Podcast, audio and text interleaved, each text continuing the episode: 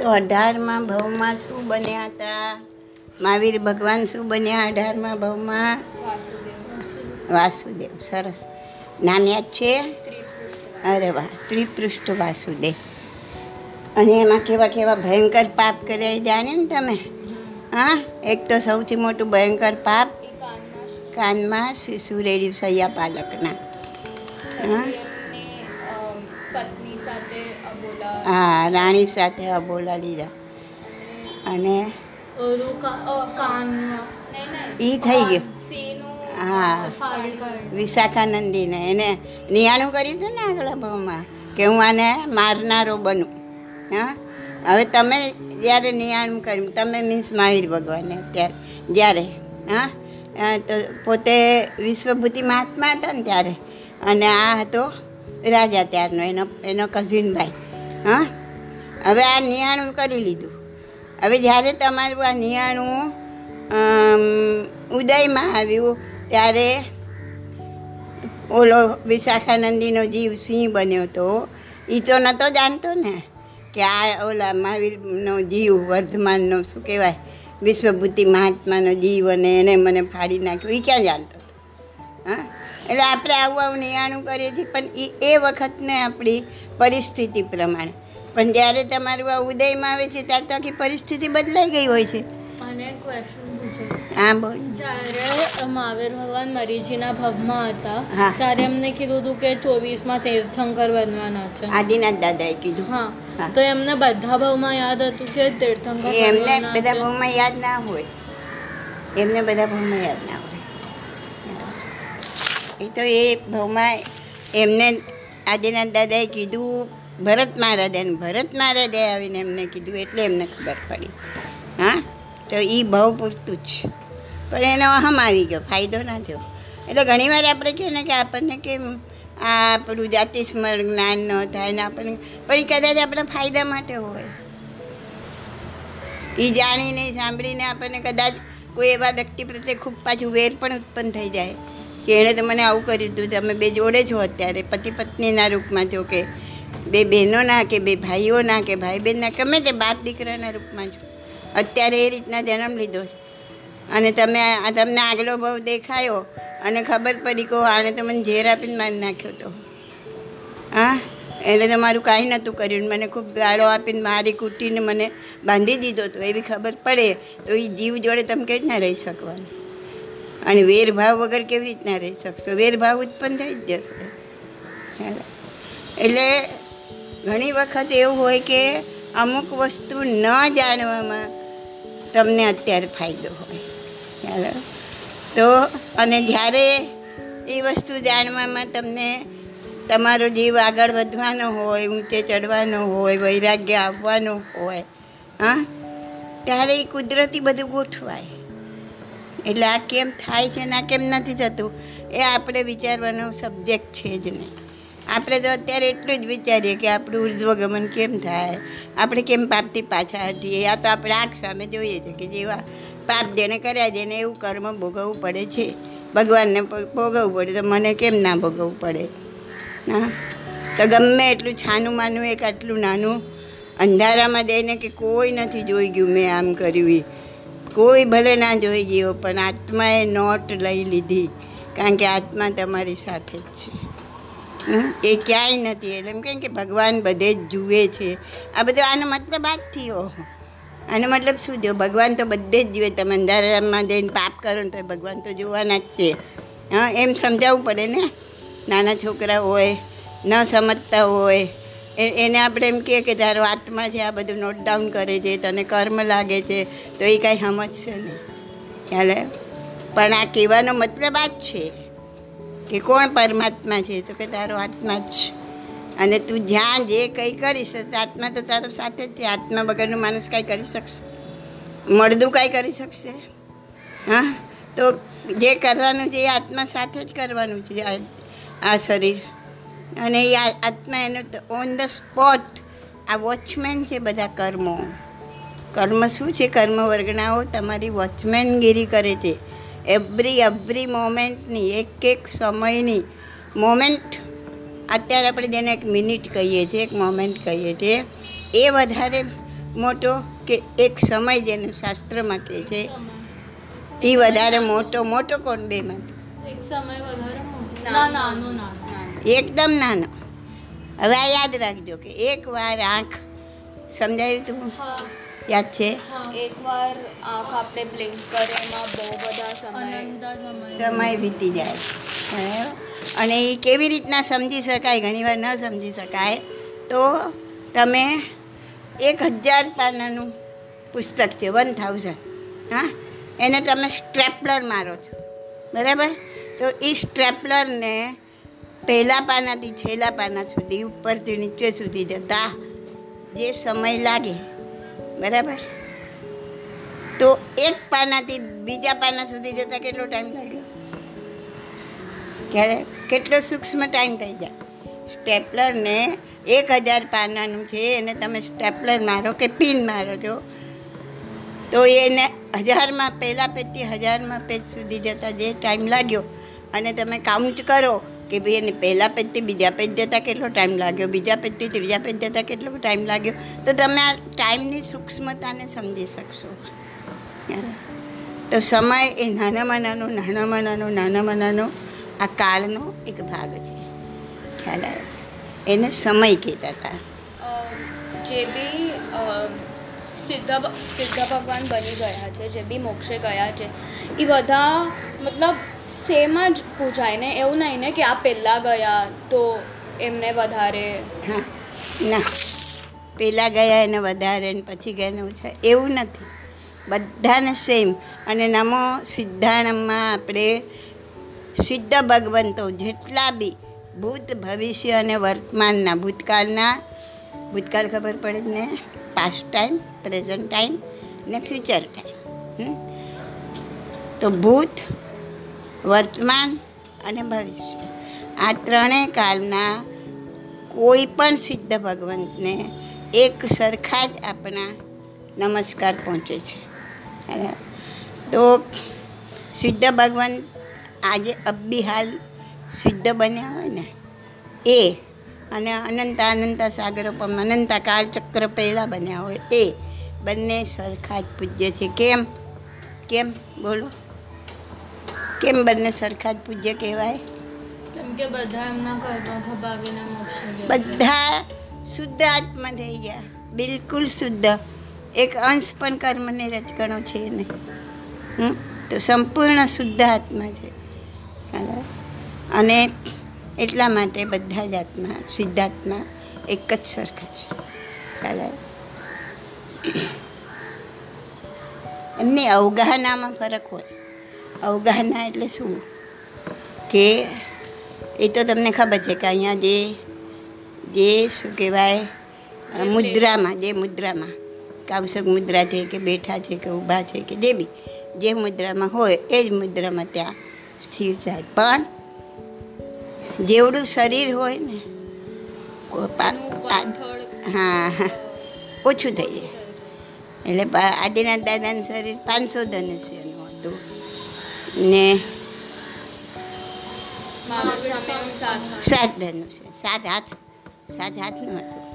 તો એ પ્રમાણે ત્યાં આજે શરીરનો શરીરમાં જે આત્મપ્રદેશો ફેલાયેલા છે ને મેં તમને ઓલું એક એક ડ્રોઈંગ નહોતું બતાવ્યું, એમાં બધા આમ ચેક્સ જેવું બનાવીને પોઈન્ટ પોઈન્ટ જ્યાં જ્યાં કટ થાય ત્યાં બતાવ્યા હતા હા, યાદ છે ને? તો જોઈ લેજો પાછું મારા મોબાઈલમાં છે.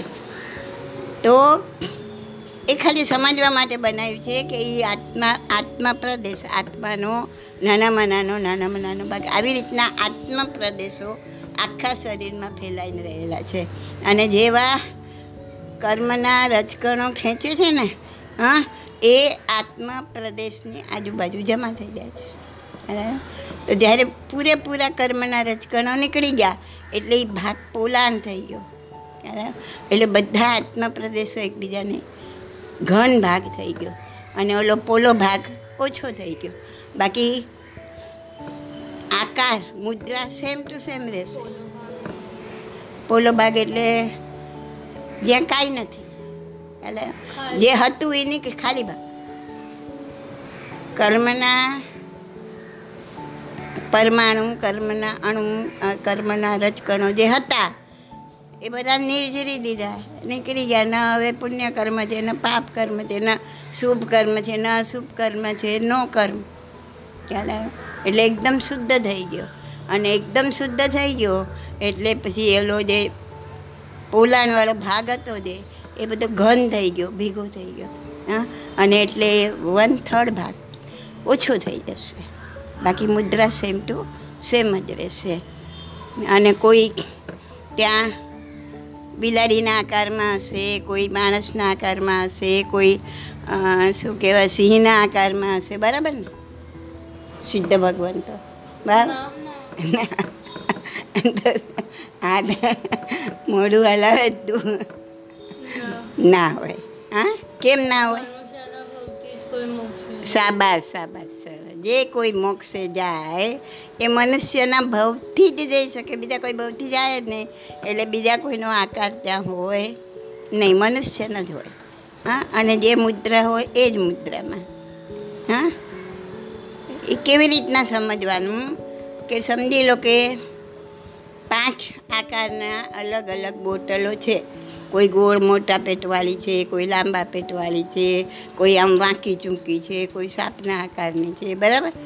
અને એ પાંચે બોટલમાં તમે પાણી ભરી ફ્રીઝરમાં મૂક્યું છે બરફ થઈ ગયો છે એનો. અને પછી તમે એને બહાર કાઢીને ફોડો કાચની બોટલો છે ફોડી નાખો. હા તો જે બરફ નીકળશે એ કયા આકારનો? જે બોટલમાં. પાણી ભર્યું એના આકારનો. ફોડવાની જરૂરત નહીં પડે આ સમજવા માટે છે. આ સમજવા માટે છે. હા? બરાબર ને? શું ફોડે નહીં તો શું કરવાનું? ફ્રીઝરમાં જ ફૂટી હા બ્રિજર થઈ ગયું. બ્રિજરમાં ફૂટી ગઈ પાંચે બોટલો.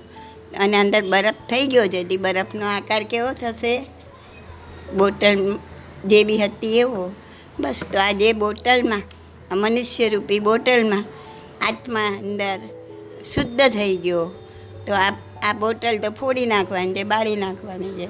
એની પહેલાં એ એ જ આકારમાં સિદ્ધ ભગવાન થઈને બિરાજમાન થશે. તો આત્મા તો દેખાય નહીં ને કોઈને તો તો સિદ્ધ ક્ષેત્રમાં બી કઈ મતલબ આ કેવડી ભગવાન તો દેખાય. તીર્થંકરોને દેખાય. કેવળ જ્ઞાન પામ્યા પછી શું? તો જ આપણને કહે ને. નહીં તો આપણને કોણ કહે? ના દેખાતું હોય તો કોણ કહે. તો કેવલી ભગવાન તો સૂક્ષ્મ સૂક્ષ્મ આત્માને પણ જોઈ શકે છે. ત્યારે તો એમને કીધું, નિગોદમાં જીવ છે, વનસ્પતિમાં જીવ છે. બધા એમને દેખાયું તો કીધું ને. હા? નહીં તો આ આ સાયન્ટિસ્ટો કહે છે, પણ એમને કંઈ દેખાય છે થોડું? આ તો પ્રયોગ કરીને કહે છે. તો દેખાતું બી હશે ને કે એ ચાલે છે તો એમના જીવ આવતા હશે તો બી એમને મતલબ એવું થતું હશે ને કે ના, હવે એમના એ આખું ભેદ જ્ઞાન થઈ ગયું ને હું ચાલું છું, હું જાઉં છું, હું આપું છું, હું કરું છું બધામાં જ હું નીકળી ગયો?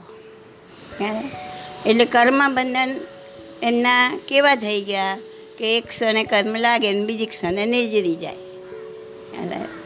જ્યાં સુધી હું હોય, આપણને લાગે એ નિર્જીલ શકે નહીં, કારણ કે હું આપણી હાર જ છે.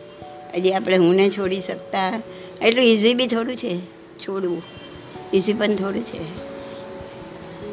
એટલે એમને ખાલી ચાલવા ખાતર ચાલે છે, એવા અંદર હું નથી, એટલે એવા કર્મો લાગે કે એક જ ક્ષણમાં આ એક ઘડીએ લાગે ને બીજી ઘડી નિર્જીવી જાય.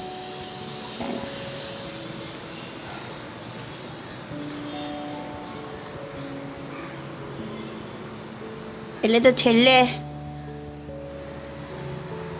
આપણે શ્વાસ પણ રોકી દે. આપણે બોલીએ ને, અ ઈ ઉ, રૂ, લુ. એટલું બોલતા કેટલો ટાઈમ લાગે? એટલો ટાઈમ શ્વાસ પણ રોકી દે એટલે એ કર્મથી પણ મુક્ત થઈ જાય.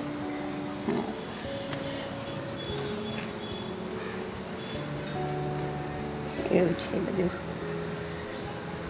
કોની વાત ચાલતી હતી? હા તે શું હમણાં મને પૂછ્યું તું? કે સમ્યક. દર્શન અને સમ્યક જ્ઞાનમાં ડિફરન્સ હા જ્ઞાન એટલે જાણવું દર્શન એટલે જોવું.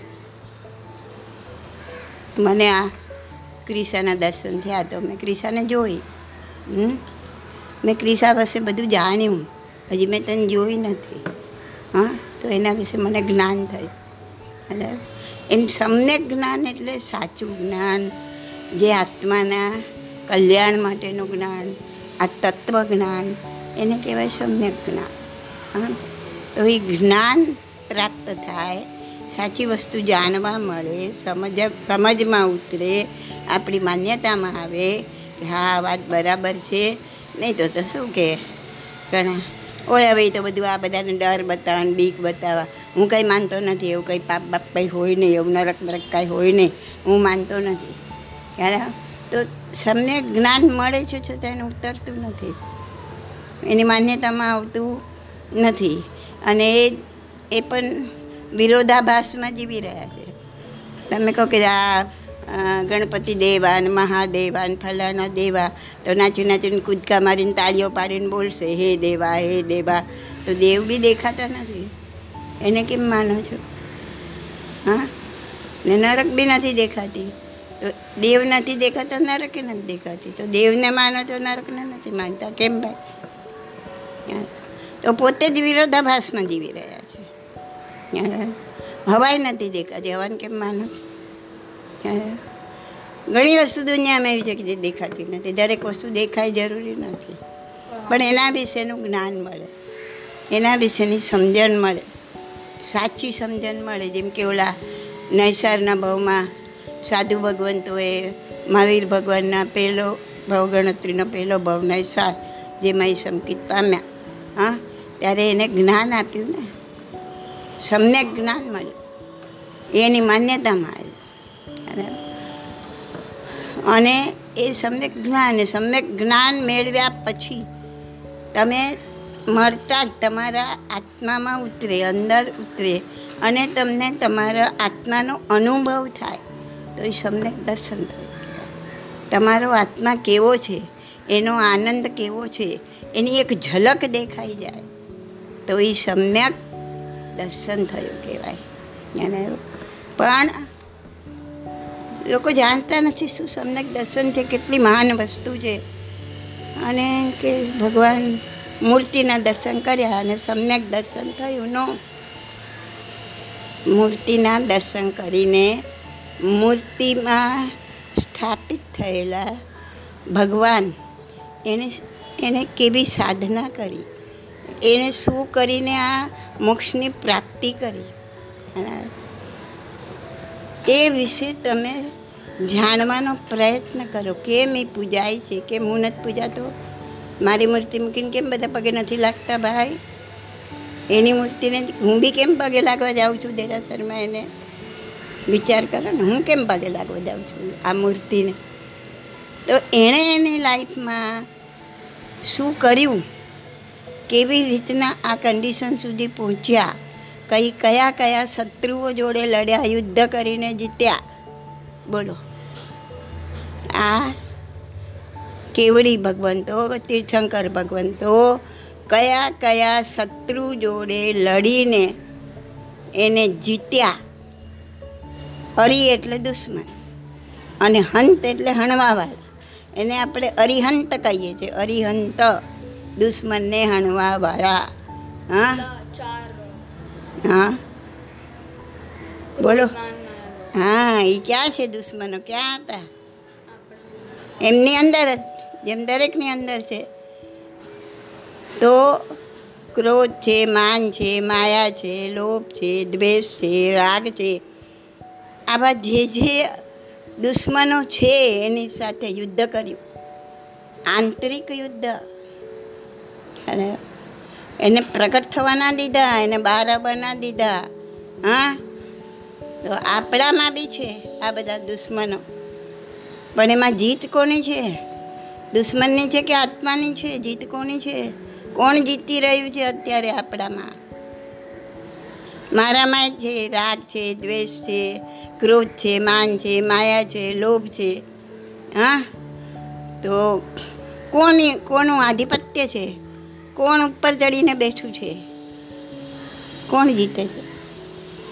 જે પણ જીવે બધાથી દૂર જઈને મોક્ષ પામે છે. શું ભગવાને તીર્થંકર ભગવાન હોય કે કેવડી ભગવાન હોય? શું કીધું હું નથી જે સમજી. પણ જીવ આ લડીને સિદ્ધ બને છે આ મોક્ષ પામે છે અત્યારે આપણે આપણા પર આપણે જીતીએ છીએ આપણે જીતીએ છીએ કે આ જે અંદર આ બધા દુશ્મનો બેઠા છે એ જીતેલા છે. આપણા બેમાં કોણ ઉપર છે? કોનો હાથ ઉપર છે?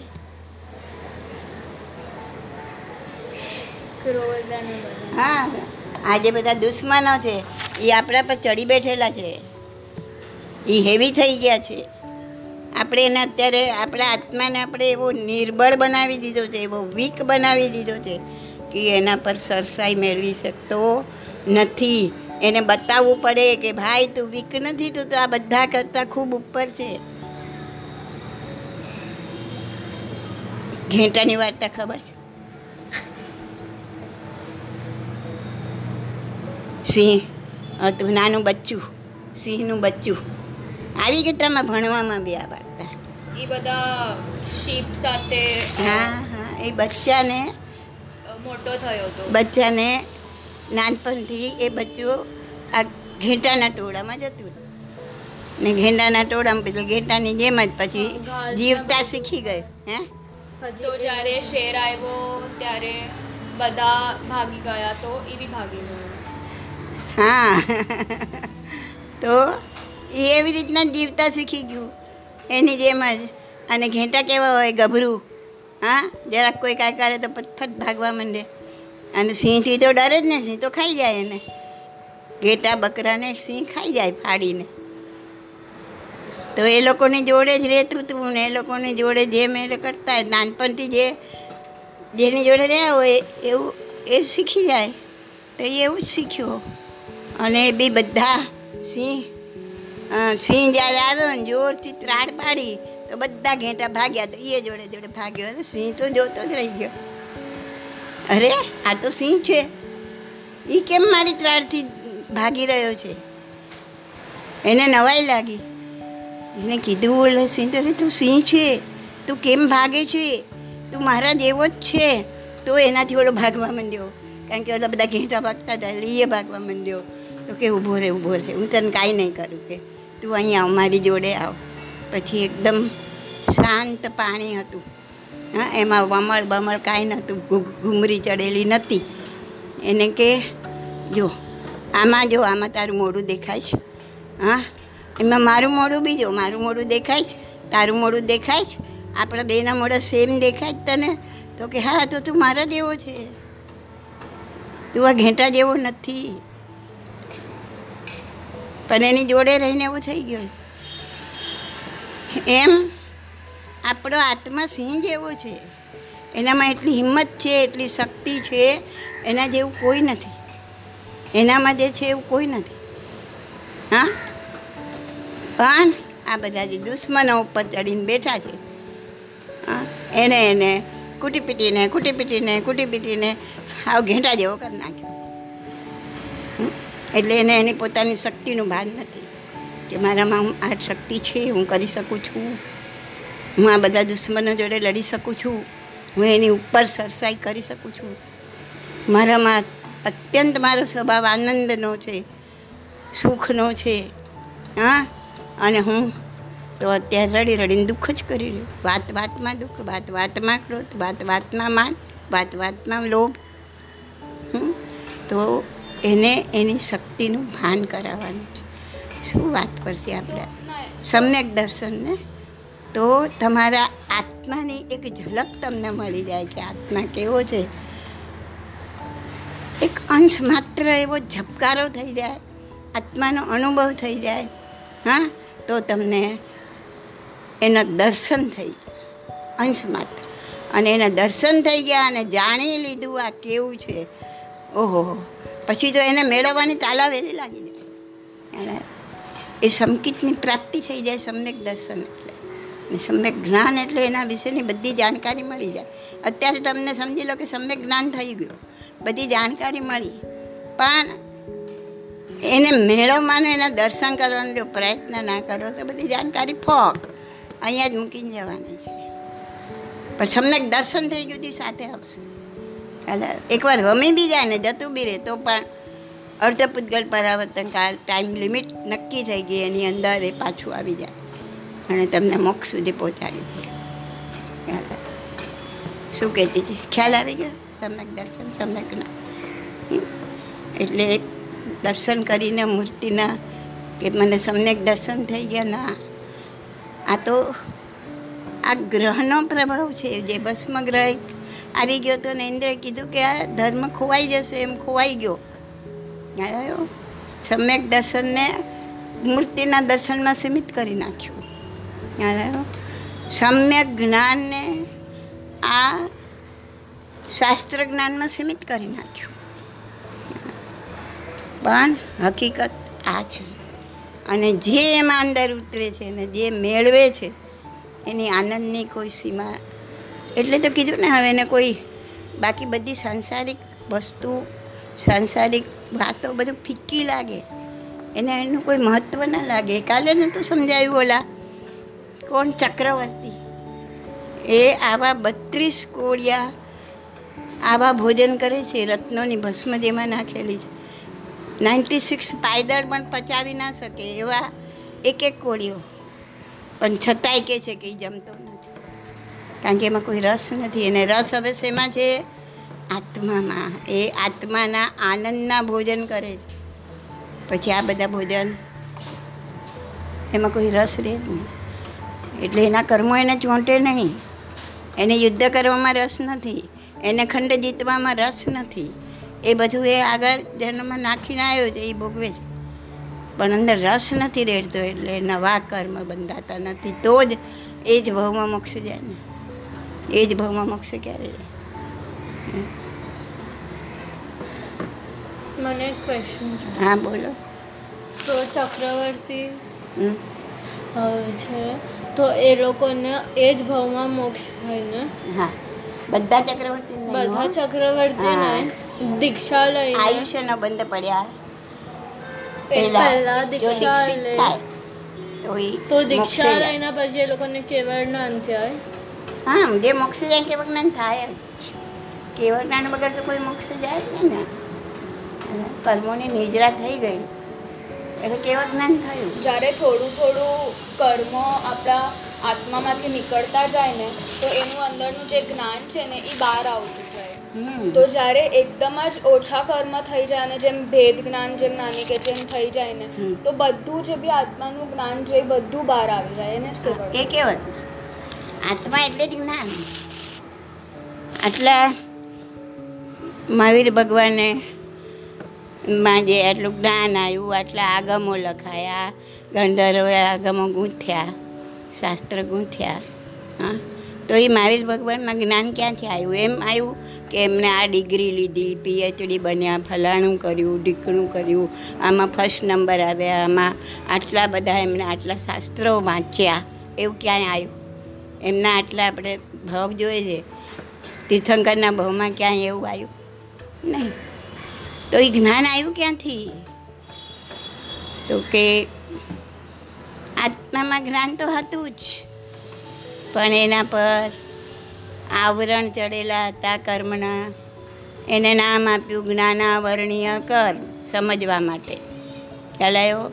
એટલે કે જ્ઞાન ઉપર આવરણ લાવનારા કર્મ જ્ઞાનને ઢાંકી દેનારા કર્મ અને એ કર્મ એમને સાધના કરીને એની નિર્જરા કરી એટલે એ આવરણ દૂર થયું અને જે આત્મામાં જ્ઞાન હતું એ બહાર તો એક એવું આત્મા દરેકમાં એવો જ આત્મા છે. દરેકે દરેકમાં એવું જ આત્મામાં જે મહાવીરના આત્મામાં જ્ઞાન હતું જે પાર્શનાથના આત્મામાં જ્ઞાન હતું એ જ જ્ઞાન આપણામાં છે. અત્યારે બી છે ઢંકાયેલું પડ્યું છે. એને આવરણ દૂર કરવાનું કાર્ય આપણે કરવાનું છે. મનુષ્ય જન્મ લઈને કારણ કે મનુષ્ય જન્મ સિવાય બીજા જન્મમાં બહુ પોસિબલ નથી શક્યતા નથી. શું કહેતી હતી અને જે ચક્રવર્તી દીક્ષા લઈને દેવલોકમાં જાય એ આયુષ્યનો બંધ પડ્યા પછી. પણ એમનો બંધ દેવનો જ પડ્યો હોય. નવો બંધ ના પડે. કદાચ પર- બંધ પડ્યા પછી જ એમણે દીક્ષા લીધી છે. એટલે દેવલોકમાં જાય છે. બંધ પડ્યા પહેલાં દીક્ષા લીધી હોત તો તો મોક્ષ જ જાત. હા એટલે દેવનો બંધ પડી જ ગયો છે. પછી દીક્ષા લીધી એટલે અવશ્ય એ દેવમાં જ જવાનું. પણ ચક્રવર્તી બને બધા ક્યારે ને ક્યારે મોક્ષે જાય જ. એ નિયમ ખબર નથી. અને જે બી આ તમે કીધું ને ચોસઠ સલાખા હા. પૂરું ઈ ત્રેસઠ સલાહ ત્રેસઠ સલાખા પૂરું. એ અહીંયાથી જ મતલબ ત્રીજાના અંતથી ચોથારાના હા. અંતના વચ્ચે. હા હા હા. કારણ કે એ બધા પહેલાં સંઘેણવાળા હોય. એ અત્યારે તો કોઈ હોય જ નહીં. આ તો બધા અત્યારે કોઈ નહીં એમાં અને જ્યારે યુગલ્યા હતા ત્યારે બી ન ના ત્યારે ધર્મ જ નહોતો ને. દીક્ષા લેવાની વાત જ ક્યાં તીર્થંકરો ત્યારે હોય જ નહીં તો હવે જે ચડતારામાં જે યુગલિયાનું આવશે ત્યારે ધર્મ હશે ને? નહીં બધું સેમ જ હોય. હવે અહીંયા છ થી ચાલુ થશે આરો હવે આપણો છ પૂરો થશે. પછી ત્યાં એક એક બે ત્રણ એ આ છ જેવો એક આવશે. ઊંધું બધું ગણવાનું. હા. એટલે એમનો જે છઠ્ઠો આરો આવશે એ અહીંનો પહેલો હતો એવો યુગલિયાનો. ચાર કરોડા કરોડી સાગરો ત્યાં જે પાંચમો આરો હશે એ પણ યુગલિયાનો જ હશે ને? હા. તો અહીંયા પેલો અને બીજો. અહીંયા પાંચમા આરામાં ઓલું છે ને ધર્મ? તો ત્યાં પણ પાંચમા આરામાં ધર્મ હશે ને થોડો નહીં અહીંનો જે બીજો હતો ને એવો ત્યાંનો પાંચમો. છઠ્ઠા જેવો પેલો પેલા જેવો છઠ્ઠો બીજા જેવો પાંચમો. ત્યાંનો ત્યાંનો પાંચમો એટલે કેવો કયો? આપણે છઠ્ઠાની પહેલાં પાંચમો ને એટલે બીજો. પહેલો ને એને બીજો. ના હું શું કહેતી હતી કે ત્રીજા આરાના અંતમાં બધા તીર્થંકર થશે ચોથા આરા સુધી. હા ત્રીજા આરાના અંતથી ચોથા આરાના અંત સુધી. ત્યારે અહીંયા ત્રીજા આરાના સ્ટાર્ટિંગથી ચોથા આરાના સ્ટાર્ટિંગ સુધી. પછી આખો ચોથો આરો. એટલામાં ધર્મ હશે. પછી ઊંધું થઈ જશે. ઉલટું સમજી? ઉલટું થઈ ત્રીજા આરાનો સ્ટાર્ટ કેમ કે મહાવીર સ્વામી ભગવાન એકદમ ચોથા તમને ડ્રો કરીને જોશો ને તો આઈડિયા આવી જાય મહાવીર સ્વામી ભગવાન એકદમ ચોથારાના એન્ડમાં ગયા તો અહીંયા ત્રીજા આરાના સ્ટાર્ટિંગમાં હા.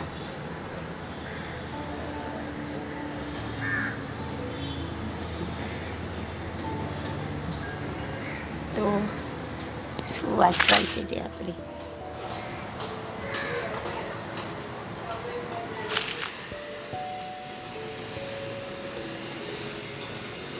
હા, તો અઢારમો ભાવ ભગવાનનો. પછી ઓગણીસ આટલી બધું પાપ કર્યું જોરદાર. ઓગણીસના ભાવમાં ગયા નારકમાં. પછી આવ્યા તિરેન વીસમાં ભાવમાં. ચોથી હા જો છે સરસ યાદ તો બધું બરાબર રહી ગયું છે?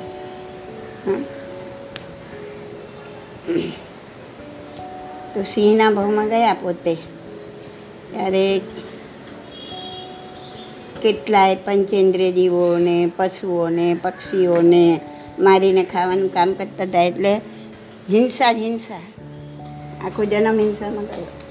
આખી જિંદગી કેટલી મોટી સંખ્યામાં પચિન્દ્ર જીવોને માર્યા હશે? કેટલી હિંસાનું પાપ એમને લાગે માથે લીધું હશે. તો આને પાપાનુબંધી પાપ કહેવાય. મતલબ એના વજહથી એમને અનુબંધ તો પાપનો નવન ટકા ના પડે. કેમ કે એને હવે એને એ- બી પંચેન્દ્ર જીવ છે, મનવાળો છે, એટલે એ વખતે કંઈ ભાવ એવા હોય અનુબંધ બાકી તો એનો ધર્મ છે કે ભૂખ લાગે તો ખાવું ને ખાવા માટે એ લોકોને માંસાહાર જ છે. એટલે મારે એનો પાપ લાગે. અને અનુબંધ તો હવે ખાલી કોઈ કોઈ જન્મની વેરવૃત્તિથી મારે ભૂખ ના લાગી હોય, ખાવું ના હોય. હા? ઘણાને પોતાનું ઓલું સિંહોમાં પણ એવું હોય. પોતાનું માન બતાવવું હોય. હું મોટો છું, સિંહ સિંહમાં પણ એવું હોય. તો એવા બધા જે ભાવ સાથે મારે તો એનો પાછો અનુબંધ ખોટો પડે. પંચેન્દ્ર જીવ છે મન છે, એટલે ભાવ તો ફરત ફરતા રહેવાના જ છે.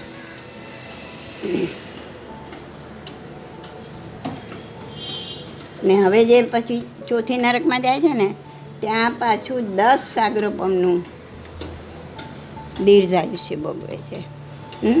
સાતમી નરકમાં કેટલા સાગરોપમનું ભોગ્યું?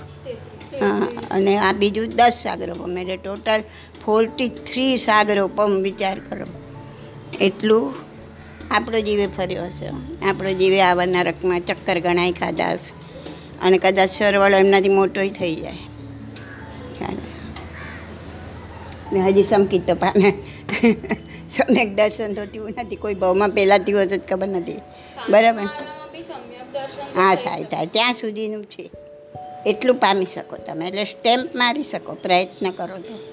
મોક્ષનો સ્ટેમ્પ મારી શકો મોક્ષ ભલે ના જઈ શકો આ શરીર દ્વારા.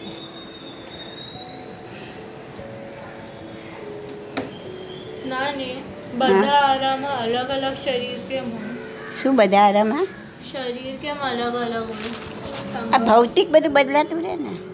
હવે પહેલાં આરામાં પોલ્યુશન નથી.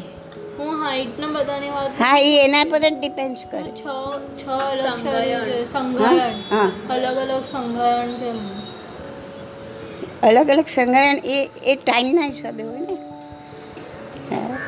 એ કુદરતી છે. એમાં કોઈ ક્વેશ્ચન નથી કેમ હોય. આ આમ હોય જ. આ આમ છે જ. યુગલિયા તો યુગલિયા આવા આટલા શું કહેવાય, શાક પલ્યોપમના આયુષ્યવાળા, પહેલાં આરામાં ત્રણ પલ્યોપમના આયુષ્યવાળા. કેમ ભાઈ? તો કે હોય જ. એ એ નક્કી છે. અમુક આ કુદરતના નિયમ છે. તો જેમ જેમ બધું આ જમીનની સરસાઈ ઓછી થતી જાય, હવામાં આટલું જે શુદ્ધ હવા હતી, આટલું જંગલ હતું, કાંઈ કશું કશું હતું જ નહીં ને પોલ્યુશન થાય એવું. કોઈ કારખાના હતા પહેલાં બીજા હારામાં હા, કે જે પોલ્યુશન છોડે, કોઈ વાહનો હતા આવા. એ કંઈ કંઈ હશું જ નહીં, બધું કુદરતી હતું. એટલે જમીનની સરસાઈ સરસ હતી. જમીનની સરસાઈ સારી હતી એટલે જે કંઈ પાકતું હતું એટલું સુંદર હતું. હા, સાકર જેવું મીઠું લાગે, વગર સાકર નાખી. અત્યારે સાકર નાખીને પણ તમને સ્વાદ ના આવે, એનાથી અનંત ગણો સુંદર સ્વાદ ત્યારે આવતો હતો. કાચી, કાચું ને કાચું ફળને લઈને ખાતા હતા તો પણ એટલું બધું સરસ લાગતું હતું. અને એટલે એટલું ન્યુટ્રિશન્સ બધું મળતું હતું. હવા ચોખ્ખી મળતી હતી, પાણી ચોખ્ખું મળતું હતું ખાવાનું ચોખ્ખું મળતું હતું. અને એટલા માટે હાઇટ પણ એટલી થતી હતી ને આયુષ્ય પણ એટલા લાંબા થતા હતા, કોઈ રોગ બોગ થતો નહોતો. છેલ્લે ખાલી ખાંસી આવે કે બગાસું આવે ને મરી જાય. યુગલી. તે ડિપેન્ડ આ બધા એટમોસ્ફિયર એટલે તો કે આ વૈજ્ઞાનિકોએ રાડો પાડી પાડીને કહે છે એટમોસ્ફિયરને બચાવો એટમોસ્ફિયરને બચાવો. પણ ક્યાં કોઈને સંભળાય છે? આવું કાંઈક કુદરતી કાંઈક થાય, ધક્કો લાગે, આ કોરોનાનો ધક્કો લાગ્યો, એવો કોઈ ધક્કો લાગે, ત્યારે થોડોક માણસ સીધો થાય અને પછી પાછો હતો એવો ને એવું થઈ જાય, એટલે પાછું કોઈ કુદરતી આપત્તિ આવે ને પાછું થોડુંક બેલેન્સ થાય. અને કેટલી હદ સુધી માણસ નીચે ઉતરી ગયો હતો રોજ બહારનું ખાવું, ગમે એવું ખાવું, માંસાહાર મિશ્રિત ખાવું, કેટલા કેટલા પાપો કરવા? આ બધું જ્યારે આઉટ ઓફ લિમિટ થયું, ત્યારે કંઈક આવો કુદરત એને કંટ્રોલ લે. તો માણસ શીખ્યો થોડું ઘણું કે ભાઈ ના, ઘરનો ચોખ્ખો જ આહાર ખાવો, તો તબિયત નહીં બગડે, તબિયત સારી રહેશે. અને નહીં તો નાની ઉંમરથી. તાવ, શરદી, ખાંસી, પછી ધીમે ધીમે બીજા રોગ. બધું શરૂ થઈ જાય કેમ કે ખોરાક એવો ગંદો, બહારનો. તમે કહો અમે હોટલમાં જઈને અમે તો જઈને જ ખાઈએ ભાઈ. અઠવાડિયા અઠવાડિયા પહેલાંનું રાંધેલું પડ્યું હોય શું જઈને ખાવ તો હોટલ જેવું સૂપ ઘરે નથી બનતું, પણ ક્યાંથી બને? એમાં અંડાનો રસ હોય ને બીજું બધું સ્ટેબિલાઇઝર આ તે બધું કેટલું નાખેલું હોય ગંદકી. આ પશુઓના વાળ ને નખ ને ચાંચ ને એ બધું જે બચે ને એનો રસ કાઢી નાખ્યો. તો એ સ્વાદ ઘરે ક્યાંથી આવે તો? પણ ખબર નથી શું ખાઈ રહ્યા છે, શું નાખી રહ્યા છે પેટમાં આપણે. તો પેટની બી પછી આ બધું બેર કરવાની અમુક લિમિટ હોય ને. એનો રેઝિસ્ટન્સ પાવર પણ અમુક લિમિટ સુધી હોય, પછી રેઝિસ્ટન્સ પાવર ઓછો થતો જાય ને પછી બધા રોગ દેખા દે તો જ્યારે હદ બહારનું આ બધું વધી જાય ત્યારે એને કુદરતે બ્રેક લગાવવી પડે.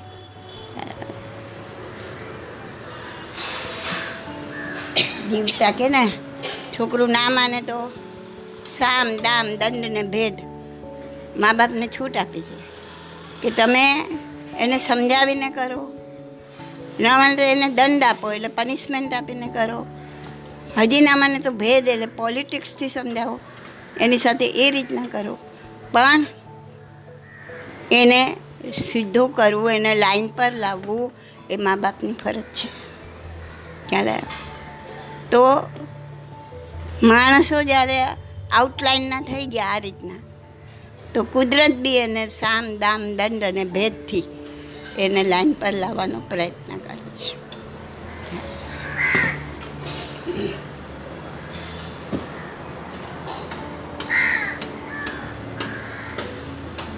ત્યાં વાત આપણે હા સિંહ બન્યા બરાબર ને? અને ચોથી નરકમાં કેટલા સાગરભમનું આયુષ્ય દસ. સાગરભમનું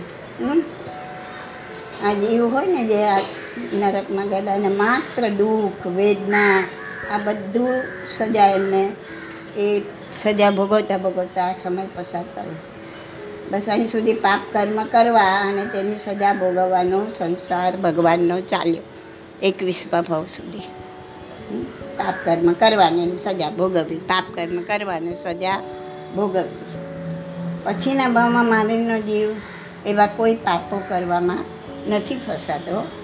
ને એવી કોઈ સજા ભોગવવામાં પણ નથી ફસાતો. બાવીસ, ત્રેવીસ ભાવમાં મનુષ્ય બની રાજપાટ વૈભવનો ત્યાગ કરી ચારિત્ર ગ્રહણ કર્યું અને કર્મક્ષયની સાધના શરૂ કરી. હવે આત્મા ઊંચો ચડતો જાય છે. તો બાવીસ ને ત્રેવીસનો ભાવ મનુષ્યનો. અને રાજા બન્યા અને પછી વૈરાગ્ય આવ્યું, ચારિત્ર ગ્રહણ કર્યું અને કર્મક્ષયની સાધના શરૂ કરી, એટલે કે ધ્યાન. પછી ચોવીસમાં ભવે દેવલોક. ઉપર ચડતા જાય છે હવે. પચીસના ભાવમાં નંદન રાજર્ષિ બન્યા. પચીસ લાખ વર્ષનું આયુષ્ય વિચાર કરો. પચીસ લાખ વર્ષ કોને કહેવાય? હા, એટલું લાંબુ આયુષ્ય.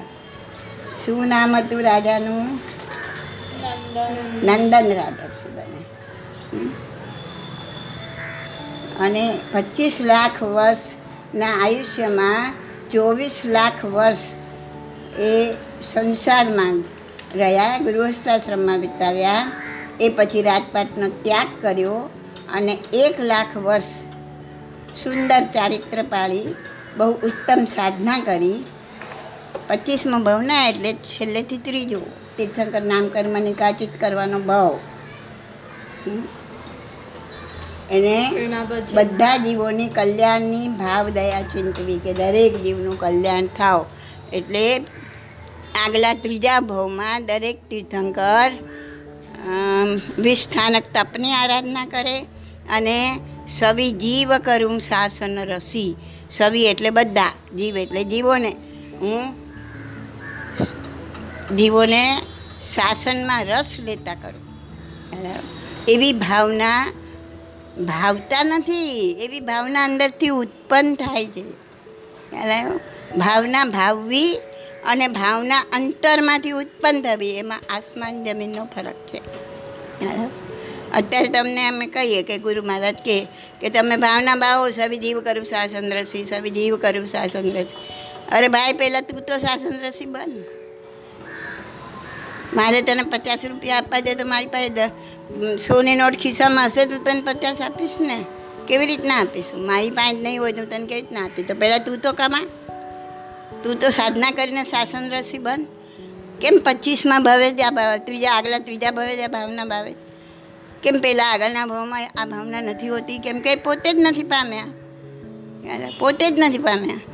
પોતે જ્યારે પામે છે, જ્યારે પોતાને સમ્યક દર્શન થાય છે ને પોતે જ્યારે આત્માનો આનંદ પામે છે, પોતે એની સાધનામાં આગળ વધે છે, ત્યારે એને એમ થાય છે કે આનંદ બધાને મળે. દરેક જીવ આનંદને ભોગવે. અહીં તો આપણું જ ઠેકાણું નથી. આપણને જ એમ થાય છે કે આ મોક્ષ જવું જોઈએ કે ના જવું જોઈએ. ત્યાં તો આપણે સ્ટક થઈ જશું બહુ. ત્યાં નાચવાનું નથી, ગાવાનું નથી, ખાવાનું નથી, પીવાનું નથી ચા કરીને શું જવાનું? અરે હજી જ્યારે તારું જ ઠેકાણું નથી. નથી તને કોઈ તાલાવેલી લગી, નથી તને કોઈ વૈરાગ્ય આવ્યો, નથી ત્યાં જવાનું તારું અંતર નથી થતું, તો તું શું બીજા માટે ભાવના ભાવીશ કે તમે બધા મોક્ષે જાઓ? એટલે ભાવના ભાવવી અને ભાવના અંદરથી ઉત્પન્ન થવી. આસમાન જમીનનો ફરક. છે ખ્યાલ આવે છે હું કહું છું? સમજમાં આવે છે ને? સારું છે તમને. આ બધી ઊંચી વાતો બી સમજાય છે. મોટા મોટા નથી સમજાતી. એ, એવો ક્ષયો પસંદ? જ્ઞાનનો. કોઈ જીવને હીન હલકો નહીં માનવાનું. આજે જે તમને હીન હલકો લાગે છે કાલે બહુ ઊંચા પાયરે ચડી ગયો હોય. ને તમે આજે બહુ, આપણે આપણી જાતને બહુ ઊંચા માનતા હોય ને કાલે ક્યાંય પટકાઈ ગયા હોય. નથિંગ ઇઝ શ્યોર એટલે ભગવાન કહે છે, કોઈ પણ જીવ પ્રત્યે તમે દુર્ગંછા નહીં કરો. એ મોટામાં મોટું પાપ છે. ગમે એવો જીવ હોય. આ રક્તપિત્તીઓ છે ને ચારે બાજુથી એને લોહીને રસી નીકળી રહી છે ને એને જોઈને, છી, આવો. આવી દુર્ગંછા કરો ને. બહુ પાપ લાગે. આત્મા તો એનો પણ ઈચ્છે છે તમારો છે. એ તો કોઈ જન્મના કરેલા પાપ ઉદયમાં આવે છે ભોગવી રહે છે. તમે એને છી ગંદો આ આવો, આ તેવો એવું ના કહી શકો. એને દુર્ગંધા ના કરી શકો? કાલે એ રક્તપિત્તીઓ જ ઉપર ચડીને સાધુ મહારાજ બનીને આવશે, ત્યારે તમે પગે લાગશો, બોલાવશો, આવો, સાહેબજી, પધારો, કંઈક તો લાભ આપો. હા? અને તમને દેખાય કે હો, આ તો આ જેલો ગયા જન્મનો રક્તપિત્તીઓ હતો તો. એટલે દુર્ગંધા નહીં કરો, કોઈ જીવ. આત્માને બધું શીખવાડતા રહેવાનું. આત્મા કરવાનો છે, કેમ કે વર્ષોના સંસ્કાર નાખીને આ જ આવ્યો જે સંસ્કાર નાખીને આવે જે ઉદયમાં આવશે, પણ ત્યાં તે તો અરે આમે ખોટું કરે આવું ન કરવું જોઈએ. તો પછી એ સંસ્કાર ફરી નહીં આવે. એમ કરતાં કરતાં એ સંસ્કાર ખતમ થશે. તો જેમ તે કીધું ને કે બધું જ્ઞાન ક્યાં કૃષ્ણે કીધું ને જ્ઞાન આત્મામાં જ પડેલું છે. તો તમને એક લાલટેનનું ઉદાહરણ આપું કે આ લાલટેન છે એની અંદર જે દીવો જલે છે એ આત્મા છે? પણ વર્ષોથી એ દીવો જલી જલીને અંદરની જે અંદર એટલી બધી કાળાશ ઉત્પન્ન થઈ ગઈ છે કે એનો આખો કાચ કાળો કાળો કાળો થઈ ગયો છે? તો તમને દેખાતું નથી કે લાલટેનની અંદર ઓલો દીવો જલી રહ્યો છે કે નહીં એટલે ધીમે ધીમે માંડો. હા બરાબર હા સાફ કરવા. માંડો પછી તમને ડાયરેક્ટ એની લાઈટ એકદમ હા હા. બરાબર છે સરસ. તો ધીમો ધીમો ઝબૂકી રહેલો છે દીવો આપણને તેમ થાય છે કે આમાં કંઈ છે જ નહીં આ લાલટેનમાં દીવો નથી. પણ થોડું દેખાશે કે ના આમાં તો છે તો ત્યારે આપણે વધારે સાફ કરીએ હા. આપણને આખો હા હા સરસ શાબાશ. પણ આખું કાળાશથી ભરેલો છે. પણ એક જ જગ્યા એક પોઈન્ટ પર. આટલી થર જામી ગઈ છે કાળાશની. જાડું થર જામી ગઈ. એ ધીમે ધીમે એક જ જગ્યાએથી, એક જ પોઈન્ટ પરથી જો એન્ડ સુધી, કાચ સુધી એ થરને દૂર કરવામાં આવે, ભલે આટલો જ નાનો ભાગ છે. આખું બધું કાચ પર હજી કાળાશ બધી એમને એમ જ છે. પણ એક જ પ્લેસ પરથી એને જો દૂર કરવામાં આવે આટલા નાના ગોળ પોઈન્ટ પરથી, હા? અને જો એન્ડ સુધી એ સાફ થઈ ગયું, એટલો પોઈન્ટ તો તરત ખબર પડશે કે ઓહો, આ તો આવો સરસ દીવો અંદર જલી રહ્યો છે. અને જો ખબર પડી ગઈ, એના દર્શન થઈ ગયા, આ સમ્યક દર્શન. અને આ દર્શન થઈ ગયા દીવાના, તો પછી એમ થાય કે લામને આખું સાફ કરીને હું આખું એનો ફૂલ લાઈટ બહાર કાઢું. સેમ વસ્તુ આ. સવાલ પૂછ્યો ત્યાં સમ્યક દર્શન, એટલે કે આટલા બધા આત્મા પર દોષો લાગેલા છે, આટલો જાડો થર થઈ ગયો છે. પણ એક પણ દોષ, એને મૂળ સુધી તમે કાઢો. તો તમને આત્માના દર્શન થઈ જાય આત્માની એક ઝલક મળી જાય અને પછી એની તાલાવેલી લાગે તો તમે કીધું હતું કે જે સીતા માતા છે પછી ઇન્દ્ર બન્યા. અત્યારે ઇન્દ્ર છે હા. અચ્યુતેન્દ્ર. તો ત્યારે એમને નરકમાં જઈને રાવણને સમ્યક દર્શન. તો એવું નરકમાં બી સમ્યક દર્શન થઈ શકે? હા પંચેન્દ્રિય જીવ છે મન છે તો ઘણા દુઃખ દુઃખ ગર્ભિત થાય કોઈને જ્ઞાન ગર્ભિત થાય એટલું બધું દુઃખ પડે અને એમાં એ એ વિચારમાં ઉતરે અને એને સમ્યક દર્શન પ્રાપ્ત થઈ શકે. નરકમાં પણ થઈ શકે સમ્યક દર્શન. પણ- જીવને પણ થઈ શકે. નાની મને જેટલા તીર્થંકર ખબર છે હા. એ લોકોના મોસ્ટલી ભાવ પહેલાં મનુષ્યો હોય પછી દેવલોક હોય અને પછી છેલ્લો ભાવ પાછો મનુષ્ય હોય લાસ્ટના ત્રણ. આવું કેવું? બધાને ડેવલપ ના હોય. આ ક્યાં દેવલોકમાં છે નરકમાં છે બેવ તીર્થંકર.